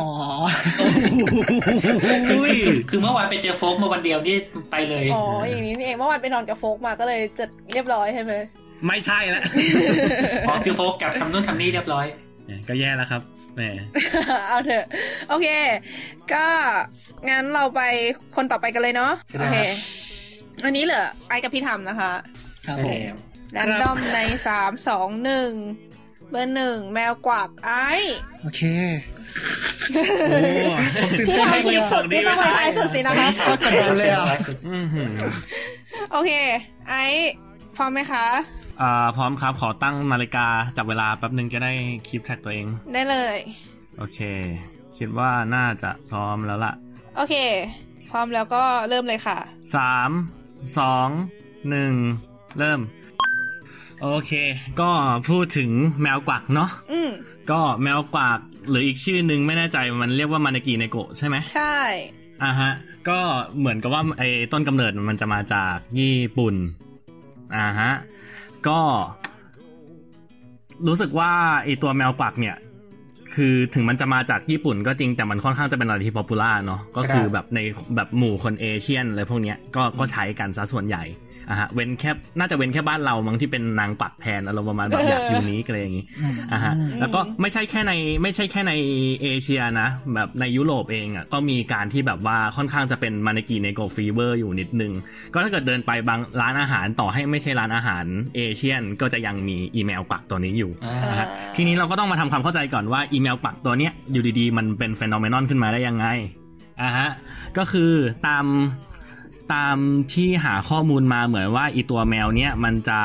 เกิดขึ้นในโตเกียวบ้างก็ว่าเกิดจากวัดหนึ่งในเกียวโตแบบอารมณ์ประมาณแบบมันก็จะเป็นดิสคัสชันกันอยู่ก็ยังไม่รู้ว่าแบบที่มาจริงๆอ่ะมันมายังไงแต่มันต้องย้อนกลับไปตั้งแต่แบบปีแบบ1850กว่าๆฮะ อันนี้ก็คือข้อมูลคร่าวๆแล้วกันเพราะว่ามันไม่ใช่เนื้อหาสำคัญเป็นการเตะถ่วงเวลานิดนึงก็พอมันก็อย่างที่รู้กันนะว่าแบบแมวกวักมันก็มีทั้งกวักแบบด้านขวากวักทางด้านซ้ายกวักทั้งสองข้างเก็ทใช่ปะฮะทีนี้เหมือนกวักขวามันจะเรียกเงินถ้าเกิดแบบแมวชูมือขวาจะเป็นการกวักเรียกเงินแมวชูมือซ้ายจะเป็นการกวักเรียกคนเขามีความเชื่อกันมาแบบนั้นอันนี้เป็นความรู้ใหม่นะแล้วก็บางที่อ่ะเขาก็จะบอกว่าถ้าเกิดเป็นแมวกวักสองข้างอ่ะเป็นการเรียกทั้งเงินทั้งคนบางคนก็บอกว่าไอ้การกวักสองข้างมันแบบมันไม่มีใครเขาทำกันเพราะมันเป็นสัญลักษณ์ของการยอมแพ้ยกมือยอมแพ้เข้าใจใช่ป่ะยกทั้งมือขวาและมือซ้ายบางคนก็บอกว่าเป็นการแบบปกปักรักษาแบบปกป้องคุ้มภัยซึ่งมันทำให้ความเชื่อตรงนี้แม้กระทั่งคนญี่ปุ่นเองก็ยังจะมีเถียงกันว่าอีการยกแขนสองมือเนี่ยมันหมายความว่ายังไงอ่ะเข้าใจใช่ปะทีนี้มันก็เลยทำให้สร้างถึงความสงสัยว่าแล้วถ้าเกิดอีความเชื่อมันยังไม่แมทช์กันขนาดนี้เก็ทป่ะแบบบางคนก็ว่ายกสองมือทำอย่างนั้นบางคนก็ว่ายกสองมือทำอย่างนี้แล้วทำไมด้วยความที่ว่าแบบมันยังไม่มีความแน่ชัดไม่มีความแน่นอนอ่ะทำไมคนถึงยังเลือกที่จะซื้อแมวปักเข้ามาติดบ้านเป็นเฟนโนเมนอนแบบทุกวันนี้ที่แบบมีอยู่ทั่วโลกอ่ะทีนี้มันก็เลยมีทฤษฎีนึงที่ว่าคนเลือกที่จะปฏิบัติทำสิ่งใดสิ่งหนึ่งอ่ะเพียงเพราะว่าคนอื่นอ่ะทำตามกันมามันเป็นหนึ่งในเขาเรียกว่านะ6คาแรคเตอร์ของเดี๋ยวหาชื่อเทียรี่เต็มก่อนคารามาสูถุยคือมันเป็นชื่อคือมันมีคนนึงชื่อโรเบิร์ตชาลดินี่เราว่าน่าจะเมนชั่นไปตั้งแต่แบบเทปก่อนๆแล้วมั้งที่ว่าเขาจะมีคิดเทียรี่ขึ้นมาแบบมันเป็น6ข้อที่แบบเอาไว้สำหรับอินฟลูเอนซ์คนน่ะแล้วหนึ่งในข้อนั้นน่ะก็คือสิ่งที่เรียกว่าโซเชียลพรูฟคืออะไรโซเชียลพรูฟเขาบอกว่าแบบ people follow the lead of similar authors ก็คือคนน่ะจะเลือกปฏิบัติตามบุคคลที่แบบมีพฤติกรรมคล้ายกันหรือมีลักษณะคล้ายกันเก็ทไหมทีนี้พูดง่ายๆก็คือถ้าเกิดให้เรียกแบบที่คนน่าจะรู้จักก็คือ FOMO Fear of Missing Out อารมณ์มาแบบเฮ้ยเขามีอ่ะทำไมเขาถึงมีอ่ะไม่รู้เหมือนกันแต่ฉันเห็นว่าอีกคนนึงเขามีฉันก็เลยมีตามเก็ทป่ะทีนี้ก็เลยมีการสันนิษฐานว่าการที่ว่าแบบเอเชียอพยพเข้ามาอยู่ในแบบพื้นที่ต่างๆทั่วโลกอ่ะอารมณ์ประมาณแบบว่ากระจายไปเป็น expat ในแต่ละประเทศทั่วโลกอ่ะทำให้อีตัวแมวกวักเนี้ยมันตามไปด้วยแล้วพอร้านค้าต่างๆที่แบบเป็นพวกเวสเทิร์นเนอร์เข้ามาเห็นว่าแบบเฮ้ยเขามีแมวกวักแมวกวักมีไว้ทำอะไรหรอแล้วก็ค่อยแบบมีตามกันมาแม้ว่าจริงๆแล้วจะไม่รู้ว่าอีแมวกวักนี่มีไว้ทำอะไรถ้าเกิดสังเกตแบบคืออย่างอยู่เนเธอร์แลนด์ก็จะเห็นว่าบางบ้านแม่งมีแมวทั้งที่ร้านค้าไม่คือเก็ทป่ะว่าแบบบ้านไม่ได้ทำการค้าขายแต่ก็ใช้แมวกวักมือขวาหรืออะไรแบบเนี้ยซึ่งมันค่อนข้างจะผิดวิสัยทีนี้ผี ด้วยความที่ว่าเราก็ไม่ด้วยความที่ว่าจนถึงตอนนี้มันก็ยังไม่สามารถพิสูจน์อะไรได้ใช่ป่ะว่าแบบแมวมันจะสามารถเขาเรียกว่านะทำได้อย่างที่ว่าจริงๆไหมก็เลยจะพูดถึงเรื่องการทดลองในเชิงพฤติกรรมศึกษาอีกรูปแบบหนึ่งว่าเวลาที่จะทำเอ็กซ์เพริเมนต์ของพฤติกรรมศึกษาเนี่ยเขาจะต้องทำยังไงบ้างอย่างแรกก็คือตัวเอ็กซ์เพริเมนเตอร์ก็คือคนทดลองอ่ะจะต้องแบบสร้างแบบคอนดิชันสองแบบแบบหรือไม่ก็ต้องสร้างให้แบบว่าคาแรคเตอร์หนึ่งต่างกันไปอย่างเช่นอาจจะปล่อยให้บ้านนึงอ่ะมีแมวกวักด้านขวาอีกบ้านนึงมีแมวกวักด้านซ้ายแล้วก็มาทดลองกันดูว่าแบบบ้านไหนจะมีแบบเงินเข้ามามากกว่าหรือบ้านไหนจะมีคนเข้ามามากกว่าหรือมีกรณีนึงก็คือบ้านนึงมีแมวอีกบ้านนึงไม่มีแมวก็จะเป็นการแบบทดลองอีกรูปแบบนึงอะไรอย่างเงี้ยทั้งนี้ทั้งนั้นก็เพื่อที่แบบจะต้องมีตัวแปรควบคุมที่ชัดเจนเพื่อที่ว่าจะได้รู้ว่าแบบสุดท้ายแล้วอีเมลนั้นอ่ะมันมีประโยชน์จริงๆหรือเปล่าแต่ทั้งนี้และทั้งนั้นส่วนตัวเราก็รู้สึกว่าเขาเรียกว่านะมันจะมีนึกคำไม่ออกอ่ะมันชื่อว่าอะไรวะที่แบบว่าplacebo effect ก็คือถ้าเกิดแบบ บางครั้งอ่ะการที่ว่าเรามีแมวอยู่ติดบ้านนะก็สามารถทำให้แบบอยู่ดีๆเงินก็เข้ามาไม่รู้ตัวแต่มันก็มีจนทำให้เราคิดว่าบางทีมันอาจจะมาจากเพราะว่าเรามีแมวปักแต่ความจริงมันอาจจะเป็น placebo effect ก็คือพอเรามีแมวปักปุ๊บเราจะรู้สึกว่าเราอุ่นใจขึ้นมันมีแบบมีตัวช่วยเรียกเงินเรามีกำลังใจในการที่จะทำงานมากขึ้นทำให้เงินสุดท้ายก็เข้ามาจริงๆแม้ว่าความจริงแล้วตัวแมวไม่ได้ส่งผลทำให้เกิดเงินที่ได้เข้ามาเก็ทป่ะมันส่งผลทางอ้อมอันนี้น่าจะเป็นแบบ เขาเรียกว่านะเป็นศัพท์ทางการแพทย์ด้วยใช่ไหม placebo effect ใช่ครับใช่ แต่ทั้งหมดทั้งมวลที่จะว่ามาครับสรุปรวมก็คือสุดท้ายแล้วครับอย่างที่พี่ทำเคยพูดไว้ในเทป Thinking as a Hobby ว่าความเชื่อมันไม่มีหรอกไอ้การที่ว่าความเชื่อมันไม่ทำร้ายใครสุดท้ายแล้วจะต้องมีคนที่โดนทำร้ายไม่ว่าทางใดก็ทางหนึ่งแต่ก็อยากจะบอกว่าในขณะเดียวกันก็จะมีคนที่ได้ผลประโยชน์จากความเชื่อนี้เหมือนกันนะครับอย่างน้อยก็คนขายแมวกวักครับขอบคุณครับคำถามครับคำถามครับผมเคยพูดคำนี้ด้วยเหรอผมเคยพูดคำนี้เมื่อไหร่อยู่ในเทปเรื่องเอทิสครับอ๋อโอเคครับโอเคโอ้7นาทีพอดีเป็นแท้ที่แท้ทรูแบบฟังแล้วมันดูแบบเฮ้ยดูดีกันจริงอ่ะดูแบบเหมือนไม่ได้พูดคำนี้มันเลคเชอร์เอ้ยมาเมื่อกี้คือแมวกวักทางมือซ้ายเรียกเงินใช่ไหมมือขวาเรียกเงินมือซ้ายเรียกเงินขวาของแมวนะครับไม่ใช่ว่าแบบเรามองหันเข้าหาหมายถึงแบบขวาของแมวถ้าเป็น2มือนี่ไม่มีใช่ไหมสองมือมีนะครับผมอย่างถ้าเกิดจำไม่ผิดเหมือนในญี่ปุ่นจะมีแบ่งเป็นสีเลยด้วยซ้ำครับแบบที่ยก2มือบางทีเขาก็บอกว่าถ้ายก2มือเนี่ยก็เป็นกวักทั้งเงินทั้งคนบางคนก็บอกว่ามีหน้าที่ปกปักรักษาบางคนก็บอกว่าไม่มีใครเขาใช้กันที่ไทยก็มีนะอย่างนึงคือรู้สึกว่าที่ญี่ปุ่นอ่ะไอชุดหลังๆมาถ้าแบบมีแบ่งสีแบ่งนู่นแบ่งที่หลังๆมันจะเริ่มแบบประมาณว่าการตลาดแล้วอะบางทีมันก็คิดขึ้นมาเองไม่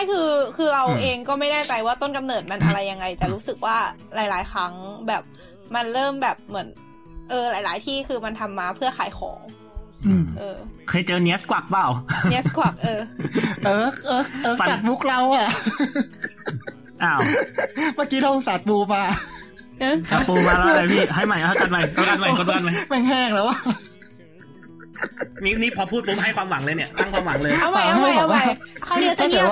ถ้าเกิดว่าเป็นกวัก2มือก็เป็นคิมิวะเมโลดี้โอ้โหยอค่ะคิมิวะเมโลดี้นาซึกาชิฮาร์โมนีแม่งแห้งแล้วอะไม่ทันแห้งเลยต้องสลับข้างกันกวักด้วยใช่ไหมคะใช่ใช่สลับผู้เชี่ยวชาญด้านการกวักเหรอเดี๋ยวเอาเถอะ PNK48 แต่อาจจะจริงก็ได้นะกวักได้ทั้งคนทั้งเงินเลยอ่ะจริงว่ะจริงนี่ไอเป็นหัวข้อวิจัย My blownครับผมพอข้อวิจัยนะครับผมการกวักมือของท่าเต้นคือว่าเมโลดี้เป็นผลที่มีผลต่อการเขาเล่านะที่มีผลต่อรายได้และคนการเรียกแบบคนประชุมคนโอเคครับผมตอนคุกกี้ไม่เห็นเขากวักอะไรเลยได้เงินเยอะกว่าอีกโอเคครับเหนื่อยนี่ตาผมมาแล้วพี่ทำรอฟังนี่เลยเนี่ยใช่ค่ะก่อนอื่นไม่มีใครจะถามอะไรไอ้ยังไงแล้วใช่ไหมคะนึกครับก็ไม่มีแล้วนะก็เชื่อมโยงได้น่าสนใจฮะแต่เอาจริงนะเราแอบคิดว่าบางทีมันอาจจะมาจากจีนหรือเปล่าไอ้แมวกวักเนี่ยไม่คืออันนี้คือความจริงแล้วมันมาจากญี่ปุ่นนะแบบคือเขาเคลมว่าแบบวัดหนึ่งในญี่ปุ่นเป็นตัวต้นกำเนิดแต่ทางนี้และทางนั้นคือด้วยความที่ว่ามันป๊อปปูล่าในประเทศจีนมากๆป๊อปปูล่าชิมหายเขาก็เลยแบบคนอังกฤษอะหมายถึงว่าแบบฝรั่งไม่ใช่แบบคนอารมณ์ประมาณเวสเทิร์นเนอร์จะเรียกแมวเนี้ยว่า Chinese Comcat หรือ Chinese Lucky Cat ทางนั้นที่ความจริงแล้วมันมาจากญี่ปุ่นน้องแมวพูดถึงแมวกวักก็ของไทยก็มีนางกวักนะใช่ไหมใช่เห็นหลังๆมีนางกวักแบบกวักได้จริงๆแล้วก็แบบดีเหมือนแมวกวักดูby the way นะคะไอ้มาเนกิเนโกะนะคะชื่อมันอะมาเนกิแปลว่าเชิญชวนเนโกะแปลว่าแมวครับก็คือพูดง่ายๆก็คือมันก็เหมือนคำมันก็คือแบบแปลตรงตัวถูกป่ะเหมือนที่ฝรั่งเรียกว่าคำแคทใช่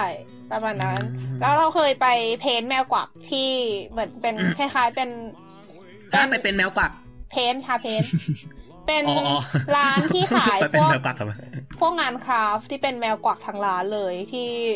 ต่างจังหวัดอะไรอย่างเงี้ยตอนนั้นไป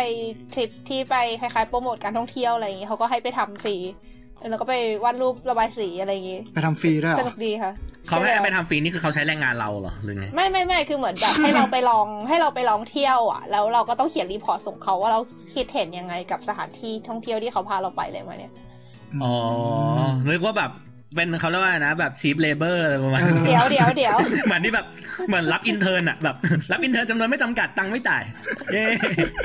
แต่พูดถึงสมมติอันนี้พูดถึงในแง่ของการเที่ยวญี่ปุ่นถ้าเกิดใครมาแล้วแบบอยากทำอะไรพวกนี้จะบอกว่าในญี่ปุ่นมีเยอะมากไอ้พวกที่แบบให้มาเพ้นท์อันนู้นเพ้นท์อันนี้ทำงานแบบงานฝีมือนู่นนี่อะไรพวกเนี้ยแบบมันจะเป็นอะไรที่แบบทำได้ง่ายๆแล้วก็ใช้เวลาไม่นานแบบไปเที่ยวที่นี่แล้วก็ไปทำสักหน่อยได้เป็นของที่ระลึกกลับบ้านอะไรอย่างเงี้ยค่ะก็ถ้าใครสนใจก็ลองได้ก็ในจนสลัดนะฮะเทปอะไรนะเทปงานพิเศษยังคงพลักอินต่อไปยังคงพลักอินเมอร์สและไทยอินต่อไปเรื่อยๆงานคือเงินคืองานบันดาลสุขแต่ว่าไอ้เรื่องเพนนี่ตอนนี้ถ้าเกิดพูดถึงเรื่องเพนก็คงคิดเรื่องเพนได้อยู่เพนเดียวอะเพนอะไรเพนแฟนกันเธอโอ้ฝืนจางทำไมต้องฝืนตัวเองขนาดนี้ ก็อยากมีอะไรบ้างนะจ๊ะคือรู้สึกว่าเทปนี้เงียบไปหน่อยอะไรอย่างงี้ก็ไม่นะตอนเนี้ยคือเล่นมุกเสียงเงียบเลยขอโทษครับโอเคอันนี้คือตัดใช้โอเคมาเรามาที่พี่ทำนะคะสุดท้ายครับผมมาถ้าพร้อมแล้วก็เริ่มได้เลยค่ะโอเคครับก็เอาจริงเรื่องนี้มันแบบตอนแรกมันโคตรยากเลยขอโทษขออนุญาตสรุปไปยังไงดีเตือนความจำนิดหนึ่งว่าพี่ทำจะพูดถึงเรื่องอะไรก็คือพี่ทำจะอธิบายคำว่าปิโตรเลียมครับผมโดยใช้หัวข้อว่าดิจิตอลเกมโอเคค่ะเชิญเลยค่ะโอเคคือตอนแรกเราก็แบบรู้สึกหนักใจมากจริงๆเราใช้เวลา4นาทีแรกไปอย่างเปล่าประโยชน์ จริงแล้วก็ได้หัวข้อนี้มาใน3นาทีสุดท้ายนะครับก็คือว่าจริงๆแล้วน้ำมันหรือว่าปิโตรเลียมอะไรเงี้ยมันค่อนข้างมีอยู่ในเกมหลายๆเกมจริงๆก็พวกเกมระเบิดอะไรทั้งหลายอะไรเงี้ยแบบเกมที่ไม่ว่าจะเป็นเกมแอคชั่นเกมอะไรเงี้ยก็จะแบบมีฉากที่ระเบิดใช่ป่ะแล้วถ้าเกิดว่าเป็นเกมพวก RPG หรือเป็นเกมพวกแบบว่า Open World อะไรเงี้ยมันก็จะมีฉากที่อาจจะเป็น Wild West บ้างหรืออาจจะเป็นแบบว่า Modern World บ้างที่มันใช้พวกน้ำมันหรือว่าแบบแทงค์น้ำมันอะไรเงี้ยในการแบบจุดเอฟเฟคจุดอะไรเงี้ยให้มันรู้สึกว่าแบบเกมมันตูมตามแต่นั่นน่ะเป็นเกมสมัยใหม่ทีนี้มันมีเกมอยู่เกมนึงใน10ปีที่แล้วอันนี้เป็นเกมแบบเมื่อประมาณปี2008ได้เป็นเกมที่เราแบบว่าตอนนั้นเราเล่นแล้วเราเล่นไม่ผ่านเพราะว่ายังเด็กเกินไปที่จะเล่นให้จบเพราะว่ามันเป็นเกมพัซเซิลนะครับเป็นเกมพัซเซิลที่ใช้ธีมของเรียกว่าเป็นโรงงานอุตสาหกรรมครับเกมเนี้ยมันเหมือนเป็นโลกแห่งหนึ่งที่มีโรงงานอุตสาหกรรมที่มันผลิตสิ่งหนึ่งที่เรียกว่ากูซึ่งกูเนี่ยผลิตพี่อะนะไม่ใช่ กูที่แปลว่าแบบว่าเหมือนอะไรหนืดๆอะไรอย่างเงี้ยที่มันเป็นแบบน้ำมันหรือว่าแบบใช่จีออโดโมกูนะครับเกมนี้ชื่อว่า World of Goo เคยได้ยินไหมอ่ะเคยได้ยินถ้าเกิดคือเนื่องจากมันเป็นเกมเมื่อ10ปีก่อนน่ะคือถ้าเกิดว่าย้อนกลับไปมันก็นานมากๆทีนี้ความเจ๋งของเกมนี้เนี่ยไม่ใช่ต้องเล่าก่อนว่าเกมนี้มันเป็นยังไงเกมนี้เนี่ยมันเป็นเกมพัซเซิลเกมหนึ่งที่มันเราจะเล่นกับไอตัวจุดๆเนี้ยซึ่งจุดๆเนี้ยมันใครให้คิดภาพว่าเป็นสไลม์เป็นแบบสไลม์อะเหมือนไอ้บุ๋งใช่ป่ะแต่ว่ามันเป็นสไลม์ที่เป็นนี่คือแบบเป็นยางอะไรยังไงหรือเปล่าไม่ใช่หรอไม่ใช่ก็เป็นสไลม์ที่ใช้ปิโตรเลียมหรือว่าน้ำมันอะไรเงี้ยเป็นเบสสารของมันนะครับมันก็จะมีความดึงหนึ่งมีความดึงอะไรเงี้ยทีนี้ตัวเกมก็คือว่าเราใช้ไอตัวดึงเนี้ยหรือที่เรียกว่ากูเนี่ยในการสร้างสตรัคเจอร์เช่นสมมติว่าด่านแรกเนี่ยแบบสมมติว่าเราก็จะเริ่มด้วยการมีสตรัคเจอร์เล็กๆอยู่ทางซ้ายแล้วก็จะมีเหมือนคล้ายๆกับตัวดูดท่ออยู่ทางขวา เกมเนี่ยง่ายๆก็คือว่าเราต้องสร้างใช้ตัวบอลเนี้ยที่เท่าที่มีให้จำกัดเนี้ยในการสร้างสตรัคเจอร์อะไรอย่างใดอย่างหนึ่งเพื่อนำไปสู่เพื่อนำไปแบบไปติดอยู่กับไอท่อนี้ให้ได้แล้วมันก็จะดูดเอาไอตัวกูเนี่ยเข้าไปในท่อนั้นนะครับตัวกูของกูใช่ตัวกูของกูหาสำคัญไหม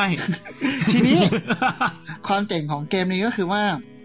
คิดภาพว่า10ปีที่แล้วเนี่ยเกมนี้มันสามารถเขียนโค้ดสร้างฟิสิกส์แบบสร้างระบบฟิสิกส์ของการแบบถ่ายเทน้ำหนักเพราะว่ามันต้องสร้างสตรัคเจอร์ใช่ไหมแบบถ่ายเทน้ำหนักเราต้องสร้างโครงทรัสบ้างหรือว่าสมมติเราจะสร้างสะพานเนี่ยเราจะใช้สะพานเราจะต่อเป็นรูปอะไรยังไงเพื่อที่ทำให้แบบว่าไอตัวไอดึงๆเนี่ยมันสามารถข้ามไปอีกฝั่งหนึ่งได้โดยที่มันไม่พังไปกลางทางเสียก่อนอะไรเงี้ยซึ่งไอสตรัคเจอร์เนี้ยเวลาที่เราเล่นเราจะรู้สึกว่ามันมีความแบบมันมีความเป็นระบบฟิสิกส์ที่ดีมากๆแบบเวลามันล้มมันจะค่อยๆล้มคือมันจะไม่ล้มแบบมันมีแรงโน้มถ่วงมีลมมีแบบว่าคือตัวกราฟิกอ่ะมันมีความเป็นการ์ตูนมากๆแต่วิธีที่มันเล่นกับความรู้สึกว่าเฮ้ยเวลาที่โครงทรัสมันจะล้มอะไรเงี้ยมันมีความที่มันเกิดขึ้นได้จริงๆอะไรเงี้ยนะครับแต่ว่าด้วยความที่มันเป็นพัซเซิลแฟนตาซีมันก็จะแบบเล่นกับธีมได้หลายๆอย่างไม่ว่าจะเป็นแบบว่าลมหรือว่าแบบลูกโป่งเอาลูกโป่งไม่ติดแล้วก็ทำให้แบบสตรัคเจอร์นี้มันลอยขึ้นมาหรือว่าแบบว่ามีไอตัวกูเนี้ยที่มันมีหลากหลายคุณสมบัติอย่างเงี้ยแล้วเราก็เล่นไปเรื่อยๆแบบสร้างสตรัคเจอร์นี้ไปเรื่อยๆนะครับทีนี้ความเจ๋งของมันก็คือว่าไม่เป็นเกมรางวัลครับเกมรางวัลคือเกมรางวัลก็คือหลักเวลาที่เราในโลกของเกมมันก็จะมีการแจกรางวัลแบบเกมแบบ Of the Year อะไรต่างๆเนี้ยทีนี้เกมเนี้ยมันได้รางวัลแบบ Design Innovative Award Innovation Award แล้วก็เป็น Technical Excellence เพราะว่าแบบมันเขียนระบบได้ดีมากทั้งที่แบบเกมนี้แม่งสร้างด้วยคนจำนวน2คนอ่ะเป็นเกมอินดี้ที่อยู่ในความทรงจำของเรามากๆนะครับก็ครับใครอยากเล่นเนี่ยตอนนี้ World of Goo เนี่ยในสตรีมมีให้โหลดนะลด 80% ด้วยตอนนี้เหลือ40บาทเท่านั้นเอง Black Friday ป่ะคะยังอยู่ป่ะถ่ายอินราวกับได้ค่าคอมใช่ๆๆก็ตอนนั้นอย่างที่บอกว่าเราเด็กเกินไปที่จะเข้าใจพวกสตรัคเจอร์อะไรพวกเนี้ยเราเลยแบบเล่นได้ประมาณแบบกลางๆเกมแล้วก็เล่นไม่ผ่านละแต่ว่าถ้าแบบเราว่าพอโตขึ้นมาเราน่าจะเข้าใจสตรัคเจอร์มากขึ้นเข้าใจอะไรอย่างงี้มากขึ้นก็น่าจะเล่นเกมนี้ได้ดีมากขึ้นอ๋อครับผมทั้งหมดนี้คือการโฆษณาเกมนั่นเองครับผมแล้วก็ผ่านไปที่เรียบร้อยแล้วครับผมสำหรับ Gaming As a Career EP 25 เป็นชาเลนจ์คุณท่านมิคุนะครับผมตัวกูของกูเป็นโชว์แนะนำเกมโอเคน่าสนใจขอบคุณมากครับก็6นาทีโอเคมีคำถามครับมีคำถามผมสงสัยมากว่าคือทำไมพี่ถึงรู้สึกว่าเกมมันต้องใช้เขาน่ะมันต้องโตถึงจะเล่นผ่านเพราะว่าสตรัคเจอร์ที่มันต้องสร้างอ่ะมันต้องใช้ความรู้วิศวกรรมประมาณนึงไงผมคิดว่าถ้าเกิดต้องใช้ความรู้วิศวกรรมประมาณนึงอย่างนี้ต่อให้โตมาเป็นเด็กอักษรก็เล่นไม่ได้ป่ะพี่อันนี้นี่คุณเหยียดคณะที่เรียนเหรอครับไม่แต่เรารู้สึกว่ามันไม่คือถ้าเกิดพี่เขาบอกว่าถ้าต้องใช้ความรู้วิศวกรรมศาสตร์ในระดับหนึ่งใช่ป่ะหมายความว่าถ้าเกิดเนี่ยในฐานะเนี่ยผมที่แบบความรู้วิศวะเท่ากับศูนย์เนี่ยอย่างเงี้ยจะทำไงไม่แต่อย่างน้อยที่สุดอะเราว่ามันเรามีคอมมอนเซนส์ของแบบของสิ่งก่อสร้างในปัจจุบันเนี้ยแล้วคือเราเห็นอยู่แล้วว่าแบบเวลาที่เราสร้างสตรัคเจอร์ต่างๆเนี่ยมันหน้าตามันเป็นยังไงคือเวลาที่เราเล่นไปอะเราจะเรียนรู้ไปตามเกมด้วยเกมมันสอนเราใช่ไหมเราก็ค่อยๆสร้างสิ่งที่เราก็จะรู้ได้ว่าโอเคสร้างแบบนี้มันจะไม่ล้มสร้างแบบนี้มันจะไม่ล้มอะไรเงี้ยแต่ว่าความยากของเด็กกับผู้ใหญ่ก็คือเราจะ manage resource ยังไงให้มันที่มีมาจากจำกัดเงี้ยให้มันสามารถแบบใช้ได้เพียงพอเงี้ยถ้าเป็นเด็กเงี้ยเราจะใช้สิ้นเปลืองมากไงเพราะว่าเราจะยังไม่รู้ว่าเฮ้ยจะติดตรงนี้ดีหรือจะติดตรงไหนดีจะทำยังไงดีมันก็จะมีความแบบยากเย็นแสนเข็ญอยู่อะไรเงี้ยสำหรับตอนนั้นที่เราเล่นเรารู้สึกประมาณนั้น ผมเกือบขึ้นแล้วเนี่ยแบบเฮ้ยแบบพี่บอกว่าแบบเด็กเล่นไม่ได้อย่างเงี้ยพี่กำลังจะบอกว่าเด็กไม่มีคอมมอนเซนส์หรอวะอะไรอย่างเงี้ยแบบเกจจะซึมป่ะวะนี่เหยียดนี่แบบมาสาย PC เต็มตัวนี่เหยียดนะเอาก็มันเป็นเกมมันเป็นเกม PC ก็เลย PC เต็มตัวอ๋ออย่างงี้ครับผมแต่ว่าก็คือเดี๋ยวนะแป๊บนึงก็มันคือมันไอ้ยืดๆไอ้ที่มันเหนียวๆเนี่ยมันคือเป็นน้ำมันปิโตรเลียมใช่คือมันเป็นผลผลิตจากน้ำมันปิโตรเลียมคือจริงๆเกมมันมีเนื้อเรื่องด้วยแล้วเนื้อเรื่องของมันก็คือเป็นโรงงานที่ผลิตไอกูเนี้ยที่มันเป็นน้ำมันเนี้ยไปใช้ในอะไรต่างๆอย่างเช่นใช้เป็นครีมทาหน้าใช้เป็นอะไรบลาๆๆว่าไปคือเกมมันค่อนข้างแฟนตาซีน่ะใช่ครับแฟนตาซีเมื่อกี้ที่พูดถึงว่าคนที่ไม่มีความรู้วิศวกรรมจะเล่นได้ไหมอะไรเงี้ยอยากยกตัวอย่างอันนึงอันนี้คือเป็นตัวอย่างที่อาจารย์ฟิสิกส์ในอดีตชอบยกตัวอย่างให้เราฟังก็คือคนที่เล่นไออะไรวะสนุกเกอร์อ่ะหลายๆคนเขาก็ไม่ได้เคยเรียนฟิสิกส์มาก่อนแต่ว่าเขาใช้การ trial and error ไปเรื่อยๆทำให้เขารู้มุมรู้จังหวะที่มันทำให้มันลงพอดีเป๊ะอะไรเงี้ยแล้วว่าการเล่นเกมอะไรในนี้ก็น่าจะประมาณนั้นเหมือนกันแบบอย่างเช่น Angry Bird อะไรเงี้ยที่มันต้องใช้แบบฟิสิกส์อ่ะจริงๆเราจะพูดผิดว่าแบบเกมนี้โอเคมันต้องใช้ความรู้ทางวิศวกรรมก็จริงแต่ไม่ได้หมายความว่าต้องมีความรู้วิศวกรรมก่อนเล่นคือเราสามารถเรียนรู้ความรู้แบบในทางโครงสร้างอะไรเงี้ยไปพร้อมๆกับการเล่นเกมนี้ได้แต่ก็พอเข้าไปดูตัวอย่างเกมก็พอจะเข้าใจครับเพราะมันต้องแบบมีจอยน์ที่แบบว่าแบบถ้าเกิดยึดแบบนี้นะมันจะอยู่ได้นะแบบยึดเป็นสามเหลี่ยมต่อไปเรื่อยๆหรือต้องถ่ายเทน้ำหนักยังไงต้องมีจุดหมุนยังไงอะไรเงี้ยเกมนี้มันแบบก็แนะนำสำหรับคนอยากเป็นวิศวะอะไรเงี้ยแล้วว่าก็ดีนะก็ดูเป็นเกมสำหรับการเรียนรู้ดีครับครับผมโอเคกิจได้เวลาตัดสินแล้วใช่ไหมนั่นสิถ้าไม่มีอะไรเราก็มาตัดสินกันไหมฮะถามความรู้สึกก่อนความรู้สึกแต่ละคนหลังจากที่ว่าพูดทั้งหมดที่ว่ามาแบบท็อปปิกของตัวเองรู้สึกยังไงกันบ้างฮะรู้สึกยากเกมแสนเขียนมากไม่รู้จะพูดอะไรจริงๆอ่ะเนี่ยก็คือทุกคนที่มาก็จะไม่7นาทีมันไม่เคยพอจริงเคยเล่น7นาทีในการพูดเนี่ยคือแบบเคยก็เล่นมาทุกครั้งแล้วทุกครั้งที่จัดอีพุสลัดเนี่ยก็เล่นทุกครั้งไงทีเนี้ยทุกครั้งเคยมีทั้งครั้งที่เน็ตช้าจนหาข้อมูลไม่ได้จนแบบเอาข้อมูลแค่ที่มีในหัวมาเรียบเรียงอย่างเดียวทำให้แบบพูดได้ลื่นมากแต่ว่าไม่มีแบ็กอัพเท่าไหร่อะไรอย่างนี้ก็คือกับหาข้อมูลเยอะเกินไปจนไม่มีเวลาเรียบเรียงจนแบบพูดตะกุกตะกักจนแบบฟังไม่ค่อยรู้เรื่องอย่างนี้ก็เคยเหมือนกันอะไรเงี้ยรู้สึกแบบการจัดการเวลาเป็นอะไรที่สำคัญมากและความเร็วเน็ตก็เป็นอะไรที่สำคัญมากเช่นกันนะคะใช่แล้วความเร็วยี่ห้ออะไรฮะใช้เน็ตยี่ห้อบิ๊กโกลฟนะคะของญี่ปุ่นนะคะแต่อันนี้เร็วอยู่โอเคที่ช้าน่าจะเป็นคอมเราเองจะบอกว่าคอมความเร็วคอมก็เป็นปัญหาเหมือนกันนะเพราะว่าแบบคือนี่ไปนั่งแบบไล่ดูเลคเชอร์สไลด์ของตัวเองอะแล้วแบบกว่าจะเปิดแบบPowerPoint ขึ้นมาได้อ่ะใช้เวลาไปแล้วแบบครึ่งนาทีอ่ะแบบ frustrating ระดับนึงนั่งหงุดหงิดแต่เมื่อกี้นี้ก็คืออย่างที่บอกแหละแบบ7นาทีรู้สึกว่าแบบมันกดดันมันทำอะไรได้ยากมากใช่แล้วคือแบบเสียเวลาแพนิคก็3นาทีแล้วอ่ะใช่คืออันนี้คือเล่าก่อนนะคะเผื่อใครไม่รู้ว่าที่มาของ7นาทีคืออะไรคือเราคุยกันว่า5นาทีน้อยไป10นาทีเยอะไปก็เลยเหลือ7นาทีจบโอเคครับคือไม่มีอะไรเลยแค่นี้แหละโอเคประมาณนั้นแหละคือเรารู้สึกว่าถ้ามันเยอะเกินไปมันจะไม่ชาเลนจ์ถ้าเกิดมันน้อยเกินไปมันก็จะยากเกินไปอะไรอย่างงี้ประมาณนี้แหละก็ต้องเป็นเวลาที่เหมาะสมนะฮะเหมาะสมนะครับพูดไปกัดฟันไปนี่แหละกำลังดีเราแบบพอประมวลเวลาให้คนได้แบบกรีดร้องนิดนึงก็โอเคนะคะโอเคก็สนุกสนานโอเคงั้นเรามาโหวตกันเลยไหมโอเคถ้างั้นก็คิดคนที่จะโหวตให้ไว้ในหัวกันหรือยังคะทุกคนโหวตแล้วครับคิดแล้วครับ1แล้วครับโอเค ทุกครั้งปกติเราจะโหวตโดยให้พูดทีละคนใช่ไหมกลายคิดว่ารอบนี้เราโหวตในการพิมพ์มาไหมแบบพิมพ์แล้วก็กดส่งพร้อมกันอะไรเงี้ยเออได้ๆเราไหมได้ครับได้เอาในขอละคิดอีกนิดนึงได้เดี๋ยวนะต้องเปิดอันนี้ขึ้นมาเฉยๆคิดว่าพิมพ์ในสกายไปเลยดีไหม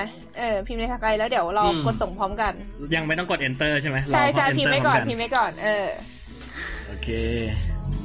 เหมือนเวลาเล่นเป่ายิงฉุบบน Skype เลยอ่ะเก็ทมั้ย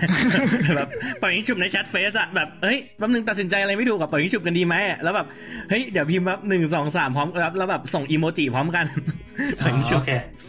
โอเคพร้อมแล้วครับพร้อมแล้วเช่นกัน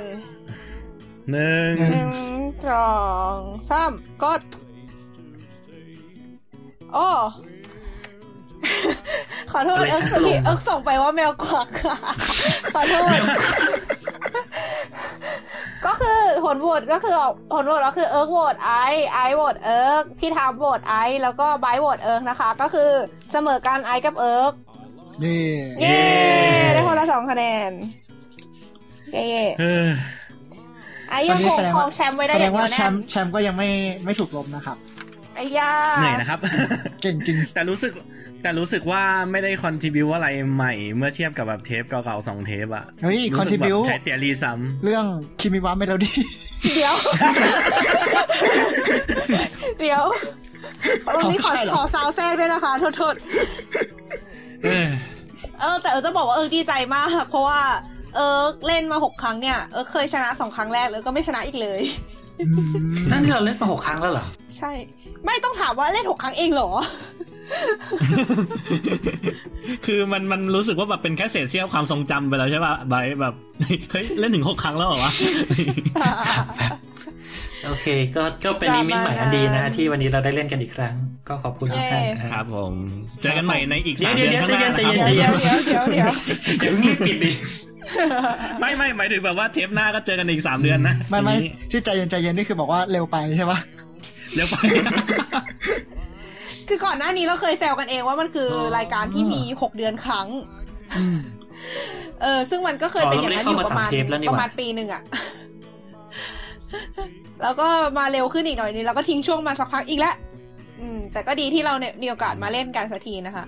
ใช่แล้วที่เราไม่ได้เล่นกันบ่อยๆก็เพื่อที่ว่าเราอะรอว่าเราจะมีผู้ที่แบบเขาเรียกว่านะเป็นแขกรับเชิญที่จะแบบมาสร้างความ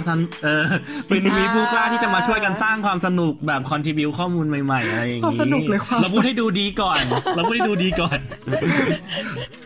แบบฮาร์ดแท็กมากครับแบบรู้สึกเครียดเหลือเกินเป็นการเสริมสร้างเมนทอลิตี้อย่างนึงหรือเปล่าใช่พอจบไปนี่คือเมนทอลก็จะสตรองมากขึ้นนะคะคือถ้าเกิดผ่านตรงนี้ไปได้ก็ตีสิสดีเฟนส์ก็ไม่ต้องกลัวแล้วครับเอาจริงปะทำที่สิทธิ์ง่ายกว่านี้บอกเลยเพราะที่สิทธิ์มันทำ2 ปีไงอันนี้มันทำ7 นาทีอ่ะแป๊บนึงพี่ตีสิทธิ์เขาให้เวลาผม2 เดือนผมก็คงทำ7 นาทีเหมือนกันโอเคอันนี้เอาไปลง Twitter ได้เลยนะแบบเขียนลงโค้ดบอกว่าอะไรวะทำทีสิทธิ์ยังง่ายกว่านี้ที่ทำ2018อะไรเงี้ยเป็นคำโปรยเทปนี้ไปเลยนะ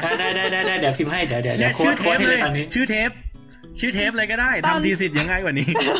ไม่แต่ตอนที่เราเรียนโทเรารู้สึกสบายใจกับการทำกับการเขียนพวกนี้มากเลยนะแต่อันนี้เราเครียดมากเลยอ่ะ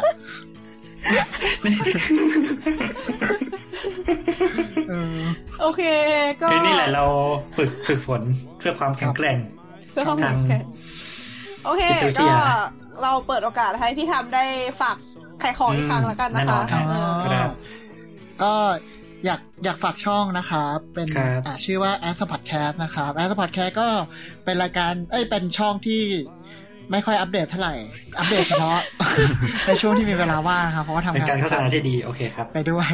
ก็ตอนนี้ก็จะมีรายการ Gaming As A Career นะครับพูดเรื่องเกมแล้วก็มี Thinking as a Hobby เป็น Variety นะแบบพูดเรื่องมั่วซั่วมากแล้วแต่ว่าเชิญใครมาได้นะครับแล้วก็อีกอันนึงไม่พูดละกันนะครับเพราะมันก็นับ1ไม่ถึง3จริงๆ ก็ยังไม่ถึง EP 2เลยก็ถึงแล้วเนี่ยโอเคแต่จริงๆอยากโฆษณาอีกอันนึงอ่ะเพราะว่าใช่เป็นเพจใหม่นะครับตอนนี้ผมทำเพจ Is This Art นะครับนี่หรือคือศิลปะครับไม่ใช่ก็เป็นเพจที่คือผมเรียนศิลปะมานะครับก็เลยแบบเป็นพวกโมเดิร์นอาร์ตอะไรเงี้ยก็เลยอยากจะเล่าเรื่องโมเดิร์นอาร์ตให้ฟังว่าแบบเฮ้ยตอนนี้ในวงการหรือว่าในอาร์ตซีนในโลกเขาคิดอะไรกันเขาทำอะไรกันอาจจะพูดตั้งแต่แบบปัจจุบันงานปัจจุบันนิทรรศการในประเทศไทยแล้วก็เหมือนกับแนวคิดต่างๆที่เขาพูดคุยกันในอาร์ซีรวมถึงแบบบริษัทศิลป์ด้วยนะครับก็จะพยายามค่อยๆเขียนไปเรื่อยๆนะครับแล้วก็ครับผมครับเพจนี้มีคุณภาพฮะจริงเหรอไม่ปะไม่รู้เหมือนกันเฮ้ยผมไลค์คนแรกนะโอ้ขอบคุณมากแล้วก็ไลค์แล้วเหมือนกันขอบคุณมากครับรู้สึกผิดเลยปั๊บไปก็สามารถแล้วเลยอ่ะเป็นคนที่หัวไม่ค่อยไปทางศิลป์เท่าไหร่ครับไม่เป็นไรเรามันอ่านสนุกเพราะว่าเราก็เล่าให้ฟังแบบสนุกโอเคครับไม่เสียงคุกเสียงตารางเหมือนอีกเพจใช่ไหมไม่มีเลยอีกเพจนี่มีผู้มาแวะมาเวียนอยู่เป็นประจำอันนี้ไม่ต้องกดโกรธนะอันนี้ต้องขายป่ะพี่ขายเพจเลยไม่อันนี้ไม่ขายครับเพราะว่าไม่อยากให้ใครมากดเยอะโอเคอย่าลืม Twitter นะครับผม As A Podcast มี Twitter แล้วสำหรับใครที่ยังไม่รู้ครับผมได้ทีมงานเราแอด As A Podcast นะครับโคตรเนียนอ่ะโคตรเนียนอ่ะบอกเลยเดี๋ยวจะให้พี่ทำโฆษณาสลัดผักต่อนะฮะได้ครับ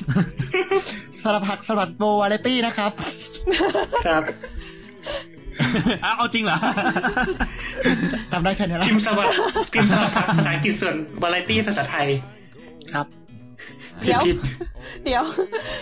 ก็แย่แล้วก็ติดตามพวกเราได้ทางทั้งได้ชั้งแฟนเพจนะคะใน Facebook สลัดผักอะไรวะ: สลัดโบวาไรตี้ที่เป็นภาษาอังกฤษแล้วก็ใน Twitter สลัดผักวาไรตี้ภาษาไทยนะคะแล้วก็สามารถมาคุยกันได้ในแท็กสลัดผักนะคะนอกจากนี้ในช่องซาวคลาวด์ของเราก็ยังไปคอมเมนต์อะไรอยู่เรื่อยๆแล้วก็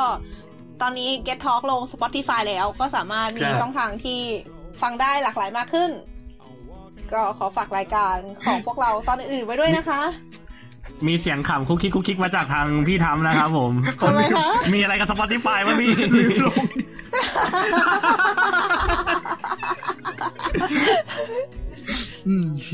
โอเคค่ะก็หวังจะได้เห็น As A Podcast ใน Spotify เร็วๆนี้นะคะครับผมขอบคุณครับครับ okay. ก็ขอขอบคุณมากนะฮะสำหรับที่พี่ทำมาร่วมกับเราในเกมวันนี้นะฮะก็ครับผมก็กราบฮะทรมานกราบวายย่อครับก็โอเคครับก็สำหรับถ้าเกิดมีแฟนรายการคนไหนนะฟังอยู่แบบอยากเล่นหรือว่าอยากมาร่วมเกมหรือว่าอยากอะไรเนี่ยเฮ้ยบอกเราได้นะเราอยากหาคนมาเยอะๆเพื่อจะมาร่วมทรมานทรกรรมกับเรานะฮะก็แฮชแท็กมาถามมาได้ถ้าเกิดมีไอเดียอะไรอื่นๆที่เกี่ยวกับเกมนี้หรือว่าเกี่ยวกับท็อปิกที่น่าสนใจอะไรก็สามารถติดต่อมาทาง Twitter ของสลัดผักได้เหมือนกันครับผมครับก็สำหรับวันนี้ก็สมควรแก่เวลานะครับก็พวกเราทีมสลัดผักแล้วก็พี่ซ้ำนะครับขอลาไปก่อนนะครับสวัสดีครับสวัสดีค่ะเย้